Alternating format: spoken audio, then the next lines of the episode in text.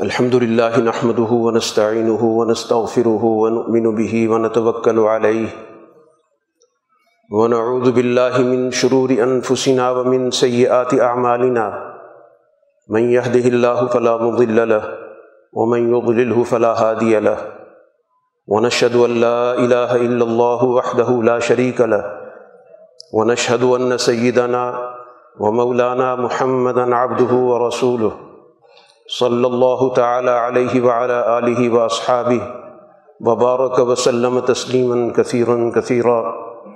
اما بعد، فاعوذ باللہ من الشیطان الرجیم. بسم اللہ الرحمن الرحیم. ولقد کرمنا بنی آدم وحملناهم في البر والبحر. ورزقناهم من الطیبات. وفضلناهم على كثير ممن خلقنا تفضيلا. صدق اللہ العظیم. محترم حاضرین مجلس، اللہ تعالیٰ نے اس پوری کائنات میں، جس میں بے شمار اور متعدد نوعیت کی مخلوقات پائی جاتے ہیں۔ ایک بہت بڑا جہان ہے۔ جس میں سے کچھ حصہ انسان دریافت کر سکا ہے اور ابھی بہت بڑا حصہ ایسا موجود ہے جہاں انسان کی ابھی رسائی نہیں تو یہ جتنی بھی کائنات ہے اور یہ جتنا بھی عالم ہے اس پورے عالم میں مرکزی حیثیت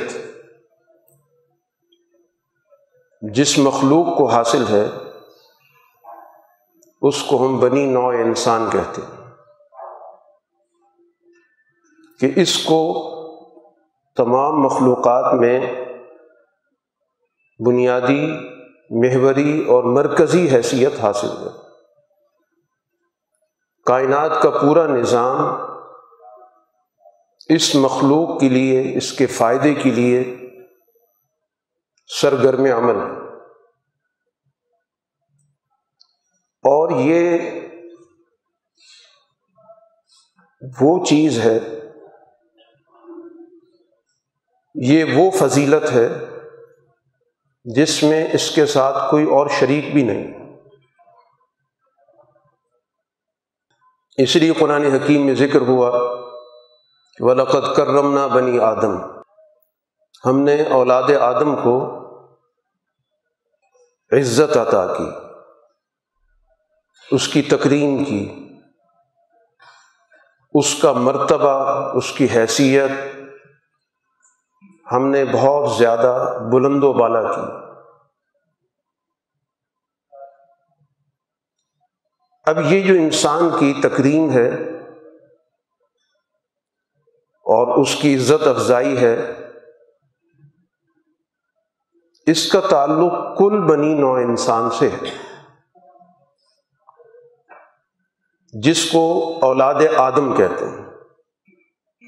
آدم علیہ السلاۃ والسلام کی تمام اولاد، چاہے ان کا کوئی بھی رنگ ہے، کوئی بھی نسل ہے، کوئی بھی زبان ہے، کوئی بھی مذہب ہے کوئی پس منظر ہے۔ جس کی بھی آدم علیہ السلام سے اولاد ہونے کی نسبت ہے۔ قرآن کا یہ اعلان، یہ اعزاز تمام کے لیے۔ اور اسی مقصد کے لیے کہ اس کی اس عزت کو کیسے محفوظ رکھا جائے اور ان چیزوں سے کیسے بچایا جائے کہ جس سے اس کی عزت پر حرف آتا ہو۔ اس کی توہین ہوتی ہو، اس کی بے قدری ہوتی ہو۔ اس مقصد کے لیے دنیا میں انبیاء علیہ الصلاۃ والسلام شریعتیں لے کر آئے۔ تو شریعت کا در حقیقت مقصود ہی یہی ہوتا ہے کہ وہ لائے عمل دیا جائے، وہ نظام دیا جائے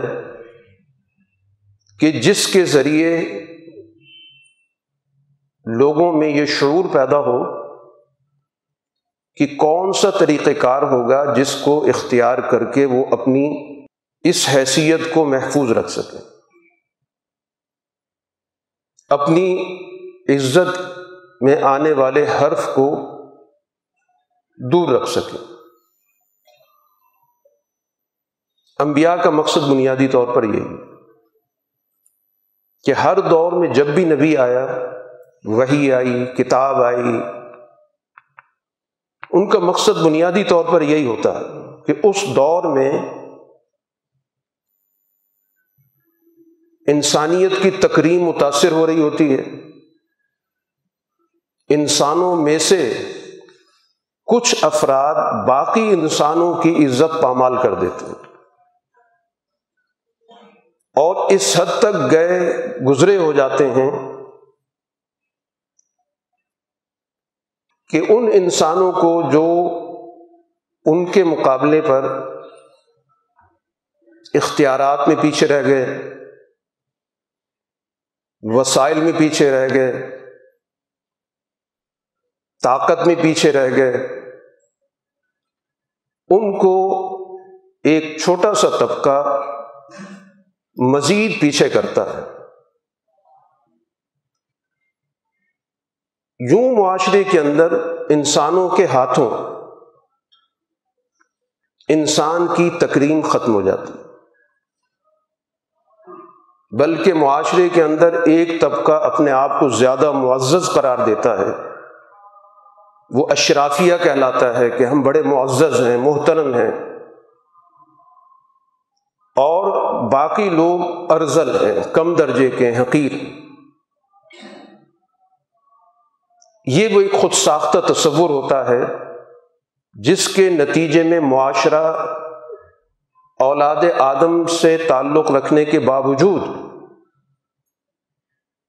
بہت سارے گروپس میں، بہت سارے گروہوں میں، بہت سارے فرقوں میں تقسیم ہو جاتا ہے۔ اور وہ جو مقصد ہے اس انسان کا، اس دنیا میں تخلیق کا، کہ اس کی، اس پوری کل کائنات میں ایک مرکزی حیثیت ہو۔ اس کو، اس دنیا میں جتنی بھی موجود وسائل ہیں ان وسائل سے فائدہ اٹھانے کا اس کو پورا پورا استحقاق حاصل ہو، وہ سارا پامال ہو جاتا۔ جو قرآن نے اسی آیت میں ذکر کیا وہ حملنا ہم فلبر والبحر، کہ ہم نے اس کل انسانیت کے لیے وہ ذرائع مہیا کیے، وہ وسائل پیدا کیے۔ ان وسائل کا تعلق خشکی سے بھی ہے، زمین سے بھی ہے اور سمندروں سے بھی ہے کہ وہ زمین میں اور سمندر میں، خشکی میں، تری میں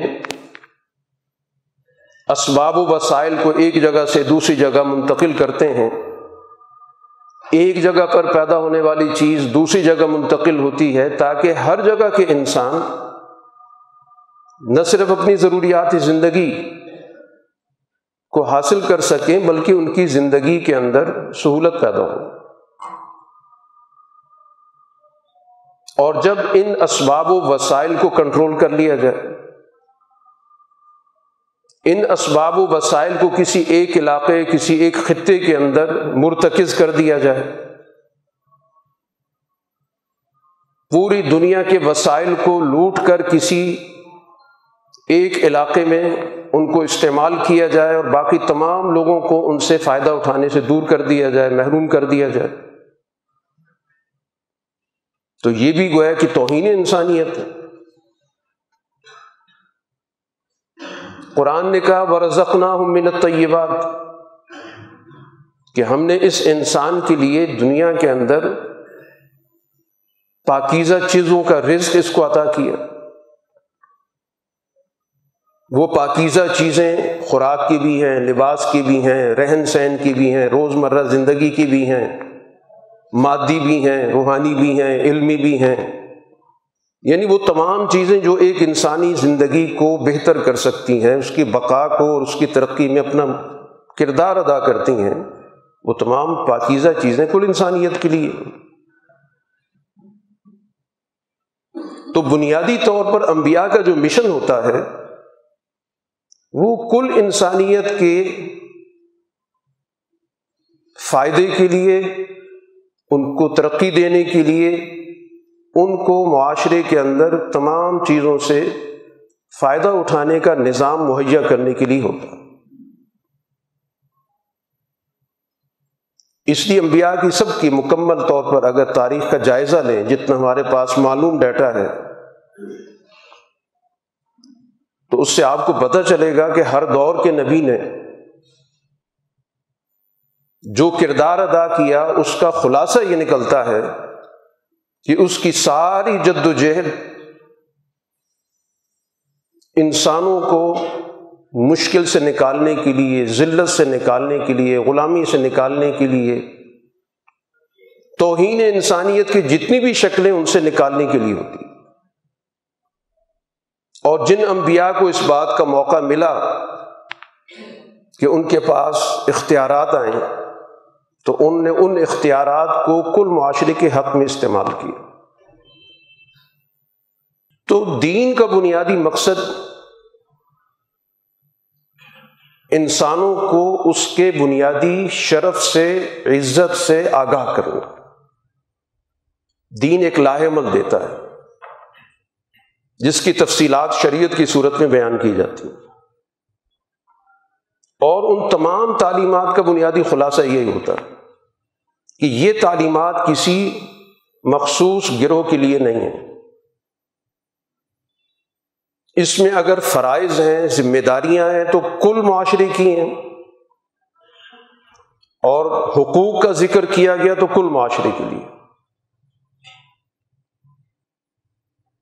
یہ فاسد نظام کی علامت ہوتی ہے کہ فرائض کا بوجھ ایک طبقے پر ڈال دیا جائے اور حقوق ایک طبقے کے متعین کر دیے جائے۔ یہ جو ہمارے ہاں زیادہ فرائض پر گفتگو ہوتی ہے اور گفتگو کرنے والا وہ طبقہ ہوتا ہے جو حقوق کو چھیننے والا ہوتا ہے۔ جو حقوق کو غصب کرتا ہے، وہ دوسرے لوگوں کو فرائض یاد دلاتا ہے۔ حالانکہ فرائض اور حقوق کا جو آپس میں ربط ہے، تعلق ہے، وہ تمام کے لیے ہے۔ یہ تقسیم جو آج معاشرے کے اندر ہمیں نظر آتی ہے کہ جس کے پاس طاقت ہے، وسائل ہیں، اختیارات ہیں، سارے حقوق اس کے پاس ہیں۔ اور خود ساختہ حقوق کی ایک لمبی چوڑی فہرست ہے۔ وہ اپنی مراعات کو حقوق کا عنوان دے کر ان پر اپنے آپ کو قابض کیے ہوئے اور انسانیت کا اکثریت طبقہ اپنے بنیادی حقوق سے ہی محروم ہے۔ تو آج جو ہماری سوسائٹی ہے، ہمارا معاشرہ ہے، ہمارا نظام ہے یہ بنیادی طور پر توہین انسانیت پر مبنی ہے۔ اس میں قدم قدم پر انسانیت کی بطور انسانیت توہین ہوتی ہے۔ اس کی عزت پامال ہوتی ہے۔ اس کو ایک جانور کے طور پر، ایک سامان کے طور پر دیکھا جاتا ہے، پرکھا جاتا ہے، اس سے کام لیا جاتا ہے۔ آج ہمارا معاشرہ بلکہ دنیا کے جو معاشرے ہیں اور خاص طور پر آپ کے جو مسلم معاشرے کہلاتے ہیں، ان تمام کے اندر آپ کو اس بنیادی ضابطے کی واضح طور پر نفی نظر آئے گی۔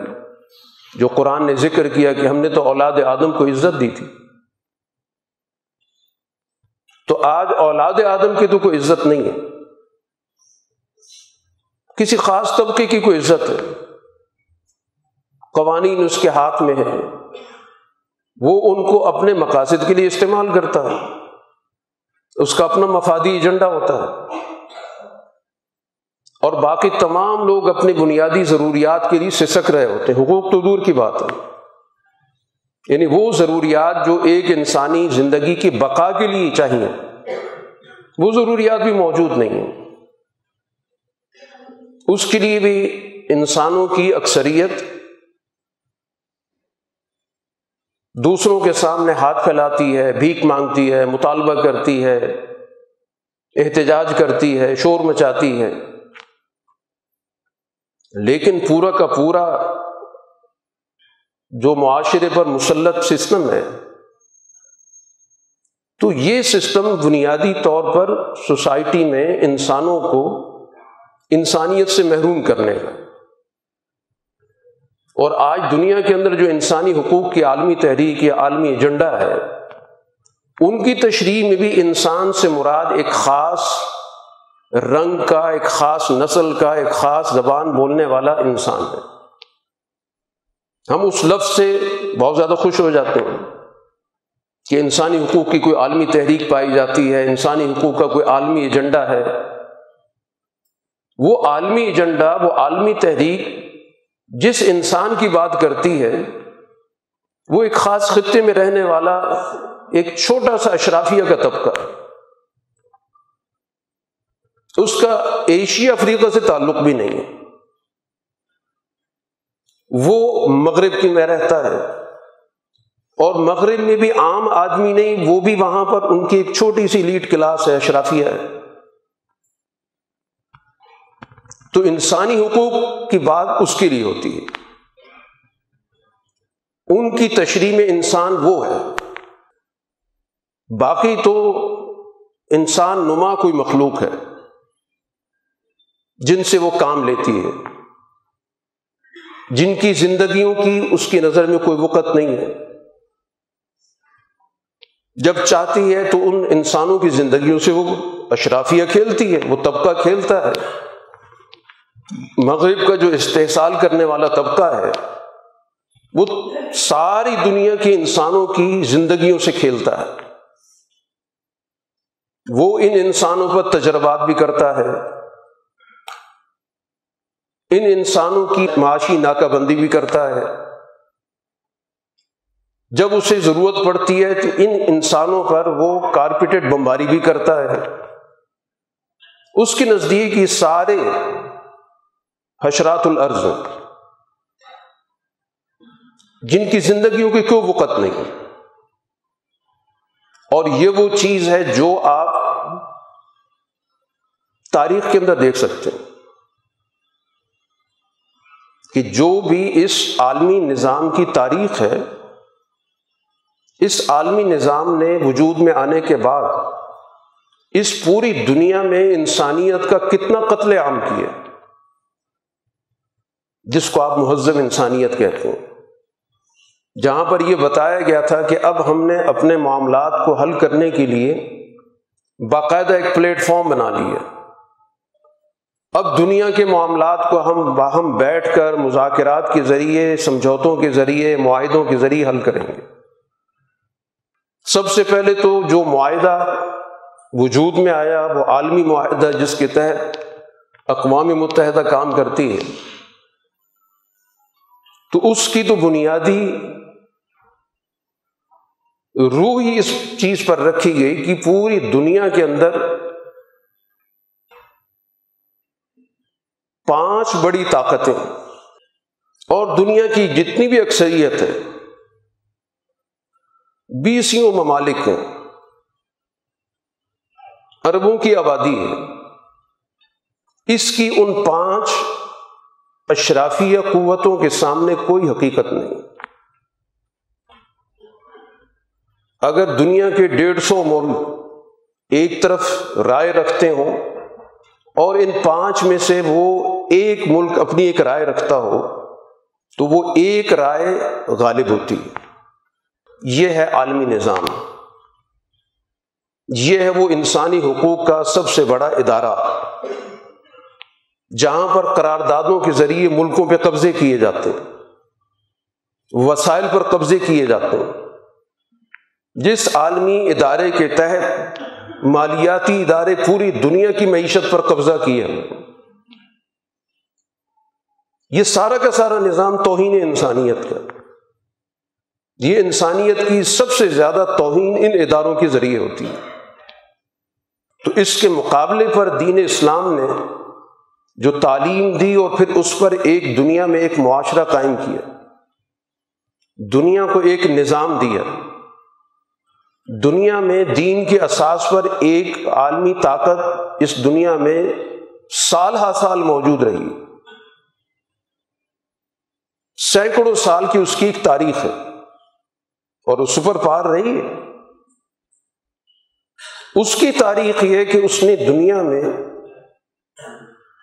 اپنا سارا وزن اس چیز کی طرف ڈالا کہ ہمارے نظر میں اگر انسانوں میں کوئی تقسیم بنتی ہے تو وہ اس بات کی بنتی ہے کہ کس نے وسائل پر قبضہ کیا ہوا ہے، طاقت پہ قبضہ کیا ہوا ہے، اختیارات پہ قبضہ کیا ہوا ہے۔ اور دوسرا جو ان چیزوں سے محروم ہے، تو ہمیشہ کمزور لوگوں کو اپنے پاؤں پر کھڑا کرنے کی حکمت عملی اختیار کی۔ ان کو علم دیا گیا، شعور دیا گیا۔ ان کے وسائل ان کے ملکوں میں خرچ ہوئے۔ لوگوں میں یہ صلاحیت پیدا کی گئی کہ ایک وقت آیا کہ وہ اپنے معاملات کو اپنے ہاتھ میں لے سکیں۔ تو آج کا جو عالمی نظام ہے جس کا دعویٰ یا جس کا نعرہ وہ عالمی انسانیت کا ہے، کہ پوری دنیا ایک گلوب بن چکی ہے اور گلوبل بنیادوں پر معاملات طے ہوں گے۔ تو اس گلوب پر سارا کا سارا قبضہ کس کا ہے؟ ساری دنیا کی تقدیر کا فیصلہ ایک چھوٹا سا گروہ کرتا ہے۔ دین اسلام تو ہمیں یہ بتاتا ہے اور اس نے اس بنیاد پر باقاعدہ اس شعور کو منتقل کیا کہ انسان کی بطور انسان ایک قدر و قیمت انسان کی بطور انسان ایک احترام ہے۔ اس کو کسی بھی بنیاد پہ پامال نہیں کیا جا سکتا۔ رسول اللہ صلی اللہ علیہ وسلم نے مدینہ منورہ میں آ کر اس سوسائٹی کو جس کے اندر بہت سارے مذاہب پائے جاتے تھے۔ مشرق بھی تھے، یہودی بھی تھے۔ اور پھر اس کے بعد وہاں پر مسلمان بھی آئے۔ اس جزیرت العرب کے ایک حصے میں عیسائی بھی موجود تھے۔ اب اس معاشرے کو آپ نے جو دنیاوی اعتبار سے سسٹم دیا، اس میں کسی بھی طبقے کی توہین نہیں کی گئی۔ میدان جنگ میں جن سے مقابلہ ہو سو ہوا۔ لیکن جب جنگ نہیں تھی، میدان میں کوئی نہیں تھا۔ امن کی حالت میں تمام افراد کی زندگیاں محفوظ تھیں۔ حقوق محفوظ تھے۔ اسلام کے عدل پر اتنا اعتماد تھا کہ وہ جو دیگر مذاہب سے تعلق رکھنے والے لوگ تھے وہ اپنے معاملات کو اپنے دستور العمل کے تحت حل کرانے کی بجائے وہ رسول اللہ صلی اللہ علیہ وسلم سے آ کے حل کرواتے تھے۔ اس لیے کہ آپ کے عدل پر ان کو اطمینان تھا۔ آپ کی رسالت پر وہ ایمان نہیں رکھتے تھے۔ لیکن آپ کے عدل پہ ان کو ایمان تھا کہ رسول اللہ صلی اللہ علیہ وسلم معاملات کے اندر وہی فیصلہ کریں گے جو درست ہوگا۔ نا انصافی کا آپ ساتھ نہیں دیں گے۔ حتیٰ کہ اگر ایک طرف آپ کی ایمان کا دعوے دار ہوگا اور دوسری طرف آپ پر ایمان نہیں رکھتا ہوگا، تو کبھی بھی رسول اللہ صلی اللہ علیہ وسلم نے اس احساس پہ فیصلہ ہی نہیں کیا کہ اپنی پارٹی کا آدمی ہے، یہ مجھ پر ایمان رکھتا ہے، اس کو کچھ نہ کچھ فیور ملنی چاہیے۔ کبھی ایسا فیصلہ نہیں ہوگا۔ اس لیے کہ ولقت کرم نہ بنی آدم۔ کہ آدم کی اولاد کی ایک عزت ہے۔ اس کا ایک احترام ہے۔ اس کی ایک حیثیت ہے۔ اس کو کسی صورت میں پامال کرنے کی اجازت نہیں ہے۔ چاہے عقیدہ جو بھی ہے، جو بھی اس کا مذہبی اختلاف ہے۔ لیکن اس کی آڑ میں کسی کو اس بات کی اجازت نہیں ہوگی کہ اس کے بنیادی انسانی حقوق کو عمل کر اس لیے رسول اللہ صلی اللہ علیہ وسلم نے جو سوسائٹی بنائی، اس میں یہ واضح کر دیا کہ جو بھی وسائل ہوں گے، انسانی زندگی گزارنے کے وسائل جن کو آپ معاشی وسائل کہتے ہیں، چاہے وہ زرعی ہیں، صنعتی ہیں، معدنی ہیں، جو بھی وسائل ہیں، یا آج سائنس کی ترقیات کے نتیجے میں نت نئے وسائل پیدا ہو رہے ہیں۔ یہ سارے کے سارے وسائل، یہ کل انسانیت کی امانت کسی کی اجارہ داری نہیں ہو سکتی۔ یہ اجارہ داری کی جو سوچ ہے، اسی سے سوسائٹی کے اندر تقسیم پیدا ہوتی ہے۔ اسی سے انسانیت کی توہین کا دروازہ کھلتا ہے۔ انسان کو جو بھی صلاحیتیں دی گئی ہیں، یہ ساری کی ساری صلاحیتیں اس لیے دی گئی ہیں کہ وہ اپنی ذات کے علاوہ باقی افراد کو ان سے مستفید کرے۔ ہر آدمی کے پاس جو بھی مہارت ہے، جو بھی علم ہے، وہ اس کا اجارہ دار نہیں ہے۔ اس کی ذمہ داری بنتی ہے کہ وہ اس کے اندر دوسروں کو شریک کرے۔ آپ دیکھ لیں کہ قرآن و حدیث میں بیسوں ارشادات ہیں جس میں علم کے چھپانے کی سخت مذمت کی گئی۔ آدمی اگر ویسی سادہ لوہی سے سوچے کہ میرا علم ہے، میں جس کو چاہوں دے دوں، جس کو چاہوں محروم رکھوں، جس کو چاہوں بتا دوں، جس کو چاہوں نہ بتاؤں، میری چیز ہے۔ لیکن دین کہتا ہے یہ تمہاری چیز نہیں ہے۔ یہ تمہارے پاس امانت ہے۔ اس علم کو تمہارے پاس رکنا نہیں چاہیے۔ اس پر تمہاری اجارہ داری نہیں ہونی چاہیے۔ اس کو منتقل ہونا چاہیے۔ اس لیے رسول اللہ صلی اللہ علیہ وسلم نے کہا کہ ایک آیت بھی کسی کے علم میں آ جاتی ہے دوسروں تک منتقل کرے۔ اس کے علم میں چھوٹی سی چھوٹی بات آ جاتی ہے، دوسروں کو بتا دے۔ یہ اس کے پاس ضمانت ہے۔ تو انسان کے پاس موجود جو بھی چیز ہے، اس کے پاس علم ہے، مہارت ہے، وسائل ہے، اختیار ہے، جو کچھ بھی ہے۔ اس پر اس کا حق اس حد تک ہے کہ اس سے فائدہ اٹھائے۔ لیکن اس کو استحصال کا ذریعہ بنائے۔ اس کی اساس پر وہ دوسروں پر اپنی برتری جمائے۔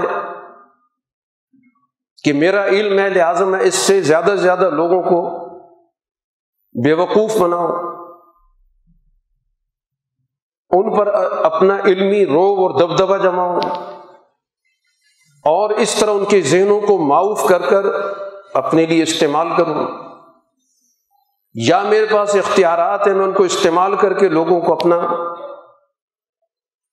باج گزار بناؤں، اپنا ماتحت بناؤں۔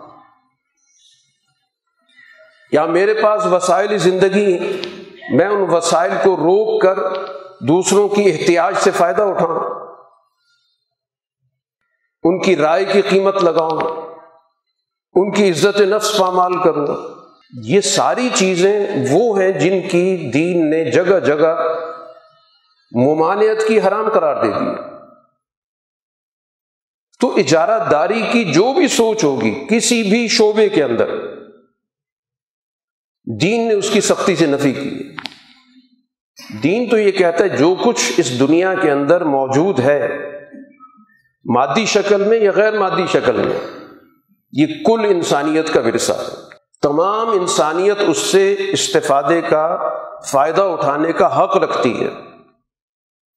اور اس حق کو جو بھی روکے گا، جو سسٹم روکے گا، جو نظام روکے گا، وہ ظلم کا نظام ہوگا۔ کسی بھی نظام کو پرکھنے کی بڑی آسان سی صورت ہے کہ وہاں پر یہ دیکھا جائے کہ کیا اس سسٹم کے تحت علم و ہنر کو اجارہ داری حاصل ہے یا اس سے استفادے کا پورا ایک سسٹم بنا دیا گیا کہ جو بھی فائدہ اٹھانا چاہتے اس علم سے فائدہ اٹھائے، اس ہنر سے فائدہ اٹھائے۔ اس سوسائٹی کے اندر کیا اختیارات کی مرکزیت ایک گروہ کے پاس ہے یا ان اختیارات میں لوگوں کو شریک کیا گیا؟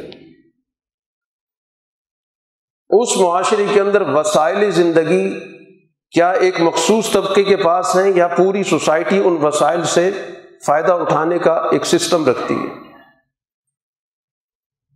اس سوسائٹی کے اندر طاقت کسی خاص گروپ کے پاس ہے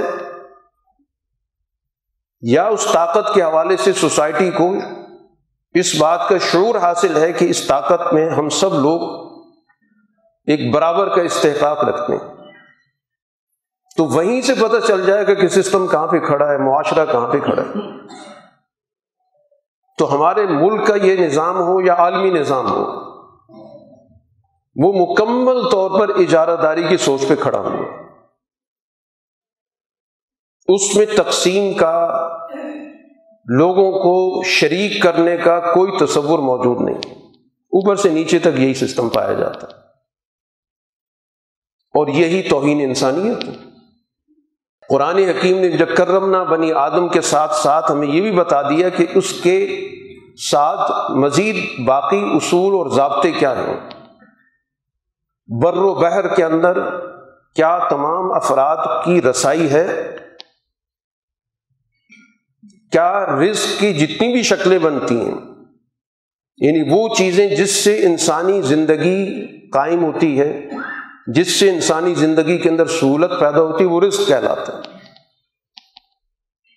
چاہے وہ مادی شکلیں ہوں، خوراک ہو، لباس ہو، رہن سہن ہو، یا وہ غیر مادی چیزیں ہوں، جیسے علم و ہنر ہے، تربیت ہے تو اگر یہ چیزیں پوری سوسائٹی کو حاصل نہیں ہوتی، ایسا سسٹم ہی موجود نہیں۔ تو پھر یہی سب سے بڑی علامت ہے اس بات کی کہ وہ معاشرہ ظلم پہ کھڑا ہے۔ چاہے وہ کسی ملک کا معاشرہ ہو یا پوری دنیا کا عالمی معاشرہ ہو۔ اور آج پوری دنیا کا نظام ہی ظلم پر کھڑا ہوا یعنی وہ ممالک جو پوری دنیا کو بہت ساری چیزیں سکھانے کی کوشش کرتے ہیں۔ جو اپنے آپ کو مہذب کہتے ہیں کہ ہم دنیا کو تہذیب سکھانے والے ہیں۔ انہوں نے تہذیب سکھانے کے نام پر دنیا کی تہذیبوں کو برباد کیا۔ اس خطے کے اندر جب انگریز آیا تو یہی کہا کہ ہم یہاں کے لوگوں کو تہذیب سکھانے ہیں۔ اور ہوا کیا کہ وہ جو بھی ہماری تہذیب تھی، ہمارے اخلاق تھے، وہ سارے کے سارے برباد ہو گئے۔ آج جس بد اخلاقی کے دور سے ہم گزر رہے ہیں، اس بد اخلاقی کی اگر تاریخ پڑھی جائے کہ یہ کہاں سے شروع ہوئی؟ یہ استحصال، یہ آپا دھاپی، یہ مار دھاڑ، انسانیت کی توہین، قتل و غارت، یہ بد امنی، یہ یہ کہاں سے پیدا ہوئی؟ اس کی جڑ کہاں پر ہے؟ تو آپ کو پتہ چل جائے گا کہ یہ اس نظام کی وجہ سے جس نے باہر سے آ کر یہاں کے وسائل پہ قبضہ کیا، اختیارات پہ قبضہ کیا، طاقت حاصل کر لی، پھر یہاں کے اخلاق برباد کر دیے، معیشت برباد کر دی، وسائل کی لوٹ مار کا ایک ایسا سلسلہ چلا کہ آج تک آپ کے وسائل کی لوٹ مار جاری ہے۔ قرض کے نام پر آپ کی معیشت گروی پڑی ہوئی ہے۔ آپ کے یہاں چھوٹے سے چھوٹے فیصلے ان کے ہاتھ میں وسائل آپ کے ملک میں پیدا ہوتے ہیں۔ لیکن فیصلہ وہاں سے ہوتا ہے کہ آپ کی بجلی کا ریٹ کیا ہوگا، آپ کی گیس کا ریٹ کیا ہوگا، آپ کے پیٹرول کا ریٹ کیا ہوگا۔ وہ قرض دے کر بتاتے بھی ہیں کہ آپ نے قرض اس طرح واپس ہمیں دینا ہے۔ ہم نے تو اپنے ایئرپورٹ بھی گروی رکھ دی، ہم نے اپنے موٹر وے بھی گروی رکھ دی۔ یہ ان مہذب ممالک کی کارستانی ہے جو کہتے ہیں ہمارے پاس علم ہے، ہمارے پاس سائنس ہے، ہمارے پاس تہذیب ہے۔ ہم بڑے روشن خیال ہیں۔ ہم نے دنیا کے اندر علم کو فروغ دیا، دنیا کی ہماری بڑی ٹاپ کی یونیورسٹیاں ہمارے پاس پائی جاتی ہیں۔ دنیا کے سائنسدانوں کی بڑی تعداد ہمارے پاس ہے۔ ان دعووں کے ساتھ جب آپ پوری دنیا کا جائزہ لیں، تو پوری دنیا کے اندر جہاں جہاں بھی قتل و غارت ہے، وہاں پر براہ راست یا بال واسطہ آپ کو یہی عالمی ادارے نظر آئیں گے۔ چاہے وہ آپ کے عالمی معاشی ادارے ہوں، چاہے عالمی سیکورٹی ایجنسیاں ہوں یا عالمی تعلیمی ادارے ہوں، یا ان کے ساتھ تعلق رکھنے والی یہاں کی غیر سرکاری تنظیمیں ہوں۔ تو سارا کا سارا تانا بانا توہین انسانیت پر مبنی ہے۔ اور قدم قدم پر انسانوں کو ان کی بنیادی انسانیت جو احترام کی چیز تھی اس کو پامال کر دیا اب ایک ریوڑ ہے۔ اس لیے انہوں نے انسان کی تعریف بھی یہی کی ہے کہ انسان کیا ایک سوشل اینیمل ہے، ایک سماجی جانور ہے۔ یعنی وہ انسان کو ایک جانور سمجھتے تو جانور کے طور پر ظاہر اکثریت کو دیکھا جا رہا ہے۔ بس یہ جانور ذرا مل جل کر رہتا ہے۔ یہ جانور دوسروں کے مقابلے میں مہارت رکھتا ہے، اس سے کام لینا دوسرے جانور کے مقابلے میں زیادہ فائدہ مند ہوتا ہے۔ یہ جلدی چیزوں کو سیکھ جاتا ہے۔ تو اس لیے اس سے فائدہ اٹھانا بہت آسان ہوتا ہے بہ نسبت دوسرے جانور کے۔ تو جب انسانیت کو جانور سمجھا جاتا ہو، تو پھر ان کیا انسانی حقوق کا تصور صرف اور صرف ایک خاص طبقے کے لیے ہوگا؟ یہ جو ہم کہتے ہیں کہ عالمی انسانی حقوق کا چارٹر آ گیا ہے۔ اور دنیا کے اندر پہلی دفعہ بنیادی انسانی حقوق کا تعین کیا گیا۔ سوچا تو جائے انسان کون ہے جن کے یہ حقوق کی بات کر رہے ہیں یہ کہتے کس کو انسان۔ ہم خوش ہو رہے ہوتے ہیں کہ شاید انسانوں کے حقوق کی کوئی بات ہوگی۔ ہم جیسے لوگوں کی حقوق کی بات ہو رہی ہے۔ ان کی نظر میں تو ایک خاص نسل ہے جس کو وہ انسان کہتے ہیں۔ باقی وہ نسل چاہے ان کے اپنے ملک میں بھی رہتی ہو۔ اس کے برابر کے حقوق نہیں ہے آج دنیا کا سب سے بڑا ملک، عالمی ملک امریکہ شمار ہوتا ہے۔ وسائل کے اعتبار سے بھی، طاقت کے اعتبار سے بھی۔ اس ملک کے اندر جو سفید نسل کے علاوہ نسلیں رہتی ہیں، جن کے آبا و اجداد وہیں پر رہے، ان کی وہیں پیدائش ہوئی۔ چار پانچ نسلیں ان کے وہاں گزر گئیں۔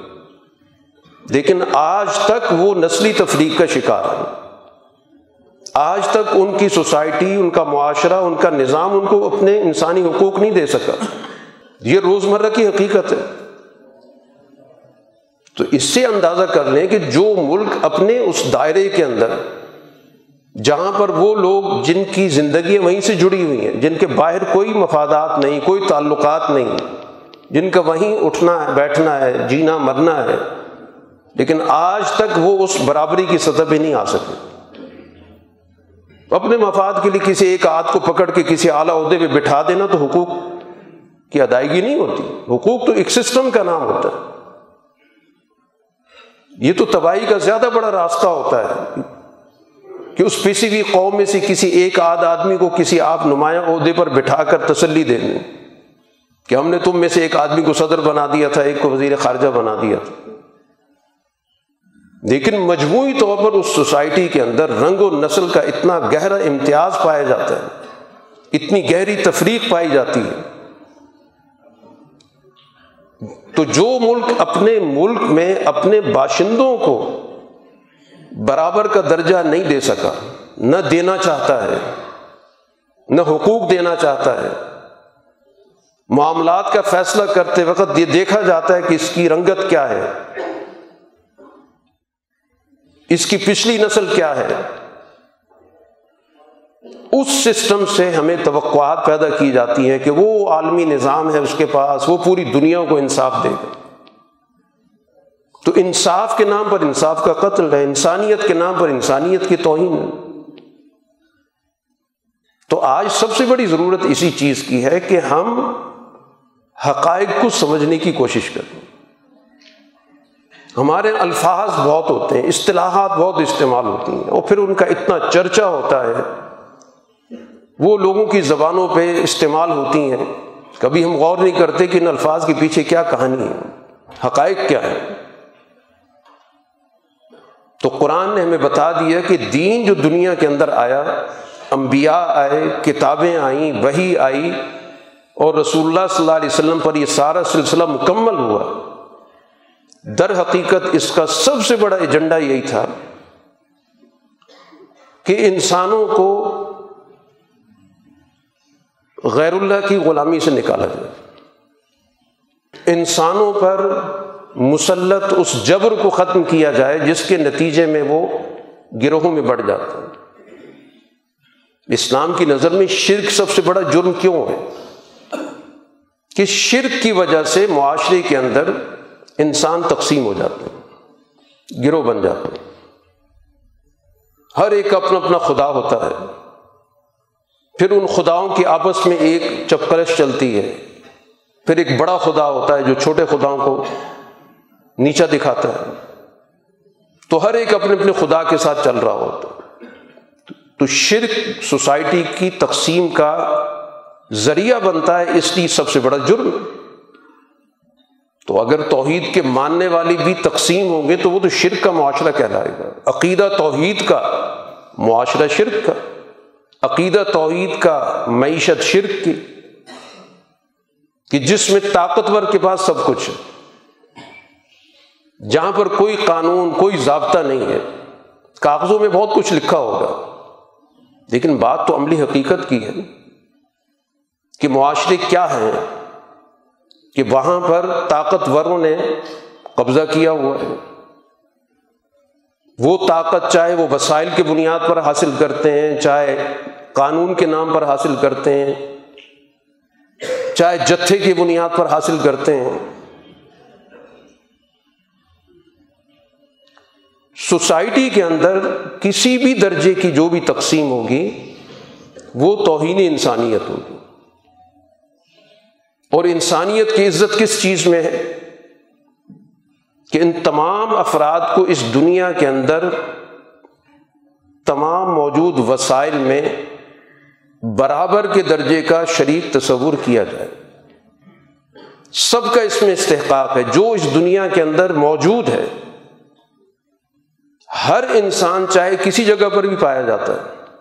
اس کا کوئی بھی مذہب ہے، کوئی بھی عقیدہ ہے، کوئی بھی نسل ہے، کوئی بھی رنگ ہے، کوئی بھی قومیت ہے، وہ کبھی بھی کسی بھی طور پر دوسرے درجے کا انسان نہیں ہے۔ اگر اس کے عقیدے کی خرابی ہے، تو یقیناً اس سے باس پرس ہوگی اور وہ باس پرس کرنے والے اللہ کی ذات ہے۔ وہ جانتا ہے دلوں کو کس دل کے اندر کیا کچھ دنیا کے نظام کے اعتبار سے سب کو عدل فراہم کرنا، سب کو وسائل میں شریک کرنا، سب کے حقوق کی پاسداری کرنا، سب کو علم دینا، یہ تو دین کی بنیادی تقاضوں میں شامل ہے۔ اس لیے رسول اللہ صلی اللہ علیہ وسلم نے عملاً وہ نظام قائم کر کے بتایا کہ کس طرح انسانیت کا احترام ہوتا ہے۔ حالانکہ حضور صلی اللہ علیہ وسلم کے دور میں جب یہودیوں نے معاہدے توڑے تو ایک لحاظ سے حالت جنگ تھی کہ ان لوگوں نے حضور صلی اللہ علیہ وسلم سے کیے گئے میساک کو توڑا۔ آپ کے قتل کی سازشیں کی حضور صلی اللہ علیہ وسلم اور آپ پر ایمان لانے والوں کے لیے انہوں نے قدم قدم پر مسائل کھڑے کیے، سازشیں کی ایک پوری تاریخ ہے۔ لیکن ان تمام چیزوں کے باوجود بطور انسان کے جو ان کا حق بنتا تھا، جو ان کی عزت بنتی تھی، اس میں کبھی کمی نہیں آنے تھی حدیث پاک میں آتا ہے کہ رسول اللہ صلی اللہ علیہ وسلم اپنے صحابہ کے ساتھ بیٹھے ہوئے تھے۔ تو آپ نے دیکھا کہ جنازہ آ رہا ہے۔ تو آپ کھڑے ہو گئے۔ تو کسی صحابی نے توجہ دلائی کہ اللہ کے رسول یہ تو یہودی کا جنازہ ہے۔ تو آپ نے کہا، کیا انسان نہیں ہے؟ گوئے یہ بات بتا دی کہ بطور انسان کے جو اس کا ایک احترام بنتا ہے، اس کو تو ہم نے پاس رکھنا ہے، اس کا خیال رکھنا ہے۔ عقیدے کا جو مسئلہ ہے، وہ ایک علیحدہ موضوع ہے۔ لیکن اس بنیاد پر ہم اس کی توہین شروع کر دیں کہ چونکہ یہودی ہے اس لیے کچھ نہ کچھ زبان سے کہہ دیا جائے، اپنے عمل سے اس کا اظہار کر دیا جائے، آپ نے نہیں کیا۔ کہ ایک انسان کا جنازہ ہے، بہرحال اس کا ایک اکرام بنتا ہے، ایک احترام بنتا ہے، آپ اس کے لیے کھڑے ہوئے تو اس طرح حضور صلی اللہ علیہ وسلم کی زندگی کے اندر آپ کو بنیادی طور پر انسان کی عزت اور احترام کا آپ کو ایک واضح سبق ملتا ہے۔ اور اسی اساس پر آپ نے اپنے صحابہ کی تربیت بھی کی۔ اب یہ جو صحابہ پوری دنیا کے اندر جہاد میں شریک رہے، قربانیاں دیتے رہے، گھروں سے بے گھر ہوئے، میدانوں کے اندر زندگیاں بسر کیں، ان کو کوئی خطرہ تو نہیں لائق تھا۔ وہ محض کوئی اپنی دفاع کے لیے تو نہیں نکلے تھے کہ ان کی زندگیاں خطرے میں تھیں، ان کی جانیں خطرے میں تھیں، ان کے گھر خطرے میں تھے، تو اس کی حفاظت کے لیے وہ باہر نکلے تھے۔ وہ تو دوسروں کے حقوق کے تحفظ کے لیے نکلے تھے۔ اور وہ دوسرے کو ان کے ہم مذہب بھی نہیں تھے۔ یہ جو دور دراز کے سفر کیے انہوں نے، کس مقصد کے لیے؟ کی اسی مقصد کے لیے کہ معاشرے کے اندر اس ظلم کے نظام کو ختم کیا جائے، تفریق کے نظام کو ختم کیا جائے، گروہیت کو ختم کیا جائے۔ کافر ظالم کے چنگل سے مظلوم کافر کو نجات دلائی جائے۔ یہ ان کا بنیادی مشن تھا۔ باقی اس کے بعد کوئی مذہب قبول کرتا ہے، نہیں کرتا ہے، وہ جانے، اس کا فیصلہ جانے۔ وہ تو بنیادی طور پر ایک اصول سب کو دے دیا گیا کہ اس مقصد کے لیے طاقت کا استعمال نہیں ہو سکتا۔ نہ کسی پہ دباؤ ڈالا جا سکتا، نہ کسی کی معاشی ناکہ بندی کی جا سکتی ہے نہ کسی کو خوف زدہ کیا جا سکتا ہے کہ کسی نہ کسی طرح اس کو مجبور کر کے ہم کلمہ پڑھوا دیں۔ اس کی تو اجازت ہی نہیں دی گئی۔ اور جس کسی سے اس طرح کا کوئی واقعہ بھی ہوا تو رسول اللہ صلی اللہ علیہ وسلم نے اس پہ سخت ناراضگی کا اظہار کیا کہ تم نے یہ اقدام کیا تو کس لیے کیے؟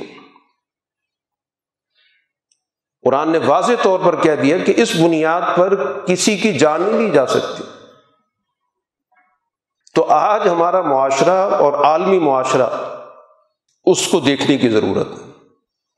میں سلوگنوں پہ ہماری زندگی بسر ہوتی ہے۔ ہم نعروں کے عادی ہو گئے۔ ہماری ساری سیاست نعروں پہ چلتی ہے۔ دنیا کی سیاست نعروں پہ چل رہی ہے۔ جتنا خوبصورت سے خوبصورت کوئی نعرہ بلند کر سکتا ہے، ہماری بے شوری یہ ہوتی ہے کہ ہم اس سلوگن کو، اس نعرے کو قبول کر کے اس جتھے کے پیچھے چل پڑتے ہیں۔ اور یہ سارے سلوگن کون بلند کرتا ہے؟ کون نعرے بلند کرتا ہے؟ جو سب سے زیادہ انسانیت کا دشمن ہوگا، اتنی گلے پھاڑ پھاڑ کے آوازیں لگا رہا ہوگا۔ کہ جتنی بھی آج آپ کی سوسائٹی کے اندر، مختلف شعبوں کے اندر جتنی بھی نمایاں آپ کو لوگ نظر آئیں گے، ان کی اکثریت یہ سوسائٹی کا سب سے زیادہ وہ مقروح طبقہ ہے جس نے ہمارے معاشرے کو تباہ کر رکھا۔ چاہے وہ آپ کی میڈیا میں ہو، آپ کی سیاست میں ہو، آپ کی معیشت میں ہو، آپ کی حکومت میں ہو، آپ کی تعلیم میں ہو، کسی بھی شعبے کے اندر جو آپ کی لیڈرشپ ہے، یہ ساری کی ساری بنیادی طور پر انسانیت کی توہین کی مجرم ہے۔ تو آج ہمیں اس تقریم انسانیت کے، دین کے، اس پیغام کو سمجھنے کی ضرورت ہے۔ کہ قرآن کہتا ہے، کرم نہ بنی آدم کہ ہم نے تو اولاد آدم کو عزت دی، وہ عزت ہے کدھر؟ مسلم اکثریت کا ملک ہے، یہاں قدم قدم پہ انسان کی بے عزتی ہو رہی ہے۔ ہر شعبے کے اندر ہو رہی ہے۔ ہر صاحب اختیار کے ہاتھ سے ہو رہی ہے۔ جس کے پاس بھی اختیار ہے، چھوٹے درجے کا، درمیانے درجے کا، بڑے درجے کا، پوری کی پوری ایک چین۔ وہ اپنے اختیارات کو استعمال کرتا ہے دوسروں کی توہین کے لیے، حقوق پامال کرنے کے لیے، تاکہ پتہ چلے کہ ہم صاحب اختیار ہیں، ہمارے پاس یہ اختیار ہے کہ ہم کسی کی توہین کر سکتے ہیں، اس کو نچلا دکھا سکتے ہیں، اس کو محروم کر سکتے ہیں، اس کو اپنے سامنے اس کی ناک رگڑوا سکتے ہیں۔ جب سوسائٹی ساری کی ساری اس اصول پر چل رہی ہے کہ اختیار اس لیے لیا جاتا ہے، اس لیے حاصل کیا جاتا ہے، یا اس کی دوڑ اس لیے ہوتی ہے، یا اس کے حصول کے لیے ہم پاگل ہوئے پھرتے ہیں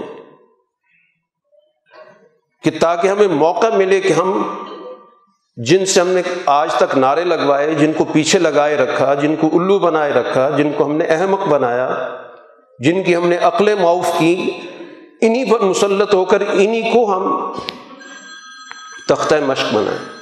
جو قرآن نے کہا تھا فس تخف قو محوف فرعون نے اپنے قوم کی عقل معاف کر دی۔ سمجھدار آدمی بھی اس طرح کے نعروں کو قبول کر لیتا۔ ہے یہ جمہوریت کی بات ہو رہی ہے، انسانیت کی بات ہو رہی ہے، رائے کی آزادی کی بات ہو رہی ہے۔ یعنی جو سب سے زیادہ اپنے حلقوں کے اندر رائے کی آزادی کے مخالف ہیں، وہ پوری قوم کو رائے کی آزادی دلوانا چاہتے ہیں۔ جو سب سے زیادہ اپنے دائرے کے اندر وسائل پر قابض ہیں، وہ پاکستان کے اندر، دنیا کے اندر انسانی حقوق کا علم اٹھائے ہوئے یہی سوچنے کی چیز ہے کہ توہین انسانیت کی ساری شکلیں انسانوں کو احمق بنا دینا، بے شعور بنا دینا، ان کو اپنے مفاد کی سواری بنا دینا،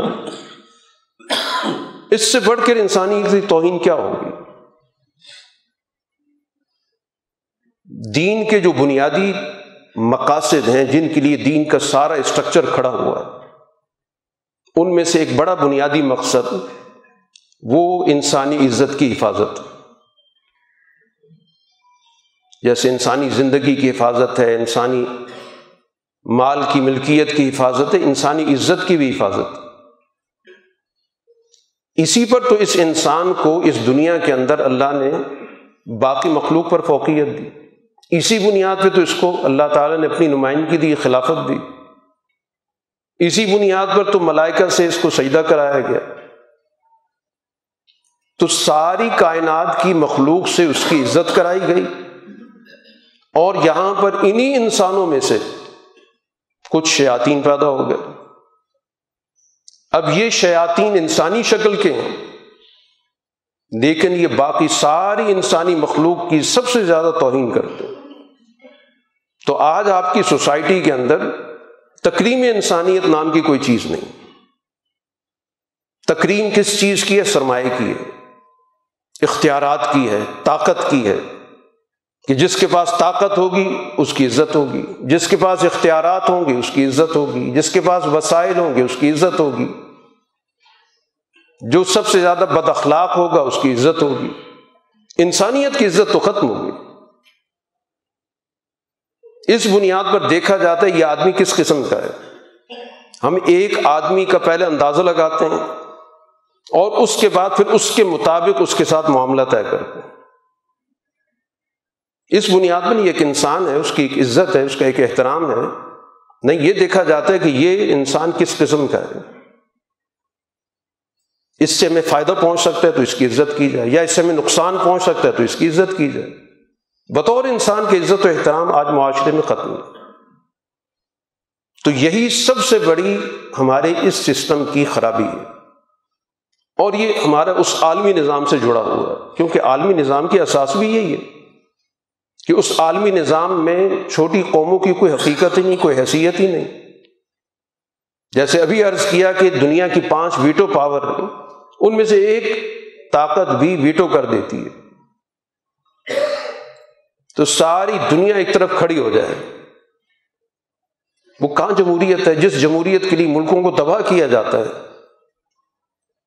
وہ عالمی نظام میں آج تک جمہوریت نام کی کوئی چیز نہیں پیدا کر سکے اس کا ناٹک بھی نہیں کر سکے۔ باقی جگہوں پہ تو ناٹک چلا رکھا ہے۔ ان نے تو بالکل کھلی دھاندلی جس کو کہا جاتا ہے۔ آنکھوں میں دھول جھونکی جاتی ہے۔ اور اس کے باوجود سمجھا یہ جاتا ہے کہ یہ ایک عالمی نظام ہے۔ اس کا ایک چارٹر ہے۔ اس نے انسانی حقوق کا ایک نظام قائم کر دیا ہے۔ اور جتنی بھی عالمی نظام سے جڑے ہوئے ادارے ہیں، وہ سارے کے سارے آپ کے استحصال کے۔ چاہے وہ آپ کی معیشت میں ہوں چاہے آپ کی صحت میں ہوں چاہے آپ کی تعلیم کے اندر ہو، چاہے آپ کی سیاحت کے اندر ہو، چاہے ماحولیات کے اندر ہو، جتنا بھی سسٹم بنا ہوا ہے، اس کی بنیادی اساس ہی یہی ہے کہ طاقتور کی حکمرانی ہوگی تو یہ طاقتور کی حکمرانی کا فلسفہ جو پوری دنیا پر مسلط ہے، اسی کی ہی کارندے مختلف چھوٹے چھوٹے ملکوں کے اندر پائے جاتے ہیں۔ انہوں نے اپنے اپنے علاقوں کے لوگوں کو قبضہ کیا ہوا اور پھر وہ اس عالمی نظام سے اپنے مفادات حاصل کرتے ہیں۔ تو ان چھوٹے ملکوں کی جو قیادتیں ہیں، جو سیاست کے اندر موجود ہیں، یہ ساری کی ساری مڈل مین کا کردار ادا کرتے ہیں۔ یہ درمیان میں واسطہ بنتی ہیں کہ کس طرح ہم اپنے ملکوں پر ان عالمی بھیڑیوں کے نظام کو مسلط رکھیں گے۔ اور ان سلوگنوں کو استعمال کر کے جو لوگوں کے مسائل سے جڑے ہوئے، وہ اس نظام کو مضبوط کرتے رہتے ہیں۔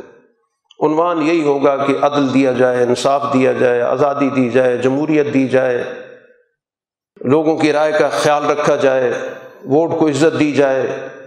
عنوانات تو بڑے شاندار چل رہے ہیں۔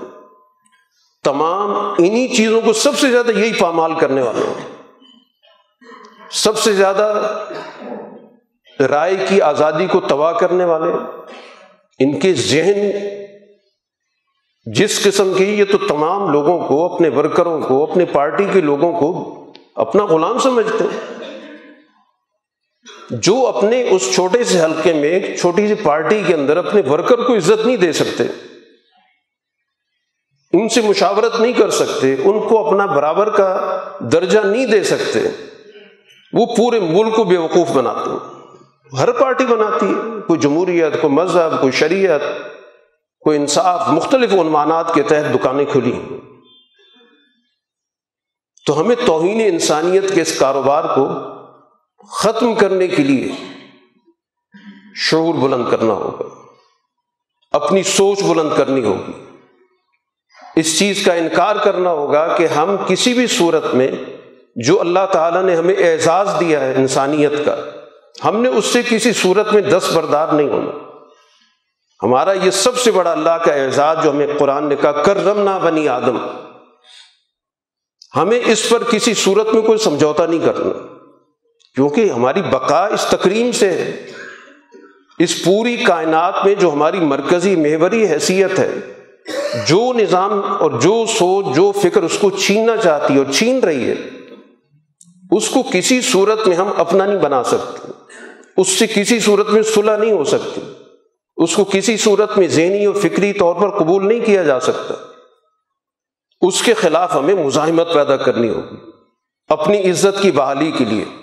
کہ ہم بطور انسان کی ہماری عزت، یہ معاشرہ، یہ سسٹم، یہ طبقات مقامی سطح پر، قومی سطح پر، ملکی سطح پر، بین الاقوامی سطح پر جس پامالی پر تلے ہوئے ہیں ہم نے اس کے خلاف اپنے ذہنوں کو بیدار کرنا ہے اور اس بیداری کو منتقل کرنا ہے۔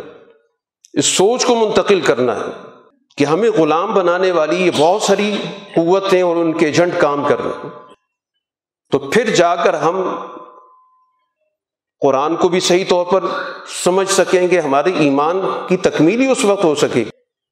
زبان سے ہم قرآن کے الفاظ ادا کرتے رہیں، بڑے بڑے نعرے لگاتے رہیں، بڑے خوبصورت الفاظ میں گفتگو کرتے رہیں۔ اور ان کی معنویت کا ہمیں پتہ نہ ہو، اس کے تقاضوں کی پامالی کا ہی پتہ نہ ہو۔ تو آج سب سے بڑی ضرورت اسی چیز کی ہے کہ ہم اپنی اس تقریم کی بحالی کی جد و جہد کریں۔ جو ہمارے ساتھ قدم قدم پر توہین ہو رہی ہے، اجتماعی توہین ہو رہی ہے، قومی توہین ہو رہی ہے، انسانیت کی توہین ہو رہی ہے۔ ہر شعبے کے اندر توہین ہو رہی ہے۔ ہمیں محض ایک جانور بنا کر رکھ دیا گیا، جس پہ بوجھ لادے جا رہے ہیں، جس کی سوچ کو معاف کیا جا رہا ہے، جس کو بیوقوف بنایا جا رہا ہے، جس کی صلاحیتوں سے ناجائز فائدہ اٹھایا جا رہا ہے۔ اور اس کے ذریعے کاروباری زندگی، اپنے کاروباری حکومت چلائے جا رہے ہیں۔ یہ شعور ہمیں پیدا کرنا ہے۔ اپنے شعور کو بھی بلند رکھنا ہے۔ اپنی سوچ کو بلند رکھنا ہے، اپنے مرال کو بلند رکھنا ہے اور سوسائٹی کے اندر اس چیز کو منتقل کرنا ہے کہ ہم اللہ تعالیٰ کے سب سے بڑے اعزاز کے ساتھ، اعزاز انسانیت کے ساتھ پیدا کیے گئے اور اس پر کسی بھی صورت میں ہم سمجھوتا نہیں کر سکتے۔ ہم جانور نہیں بن سکتے، ہم حیوان نہیں بن سکتے، ہم روبوٹ نہیں بن سکتے، ہم اعلی کار نہیں بن سکتے۔ تو جب تک اس سوچ کو ہم اپنی زندگی کا مشن نہیں بنائیں گے کہ ہم صرف ایک اللہ کے بندے اس کے علاوہ ہم کسی کی بندگی قبول نہیں کر سکتے۔ ہمیں تو پتہ نہیں کتنی چیزوں کا بندہ بنا دیا گیا ہم نے صرف اللہ کی بندگی کا عہد کیا تھا، اسی مقصد کے لیے اللہ سے ہمارا معاہدہ ہوا تھا۔ ہم نے میساق الست کیا تھا کہ ہمارا رب صرف ایک ہی ہے۔ ہم کسی اور کی ربوبیت قبول کرنے کے لیے تیار نہیں، چاہے وہ سیاست کا رب ہو، معیشت کا رب ہو، معاشرت کا رب ہو، کسی بھی شعبے کا رب ہو، قومی درجے کا رب ہو، عالمی درجے کا رب ہو، کسی کی ربوبیت کسی بھی درجے میں ہمارے لیے قابل قبول نہیں ہے۔ اس لیے کہ اگر ہم اس کو مانیں گے تو اپنی انسانیت کی نفی کریں گے۔ اور ہم اپنی انسانیت کی نفی کے لیے کسی صورت میں تیار نہیں، کیونکہ یہ ہماری بقا کا مسئلہ ہے۔ اللہ تعالیٰ ہمیں صحیح معنوں میں دین کا فہم اس کے پیغام کو سمجھنے کی، اس کے تقاضوں کو اپنی زندگیوں میں لانے کی اور اس پر اجتماعیت پیدا کرنے کی ہمیں ہمت اور توفیق عطا فرمائے۔ باخر دعوانا الحمد للہ رب العالمین۔